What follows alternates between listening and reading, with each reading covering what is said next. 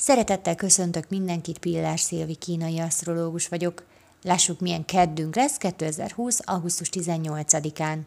Ma az égiek jobban rajtunk tartják a szemüket, az őrangyalok plusz szolgálatot vállalnak. Ami nagyon jól jön, mert amilyen szerteszóródó figyelmünk van, jobb, ha valaki figyel, ha mi nem is.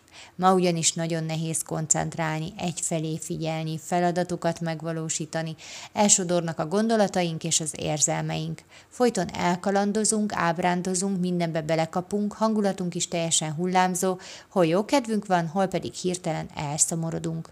A mai nap erősen a belső érzelmi világunkról szól, ma nehéz racionálisan gondolkodni, mert mindent áthatnak az érzelmek.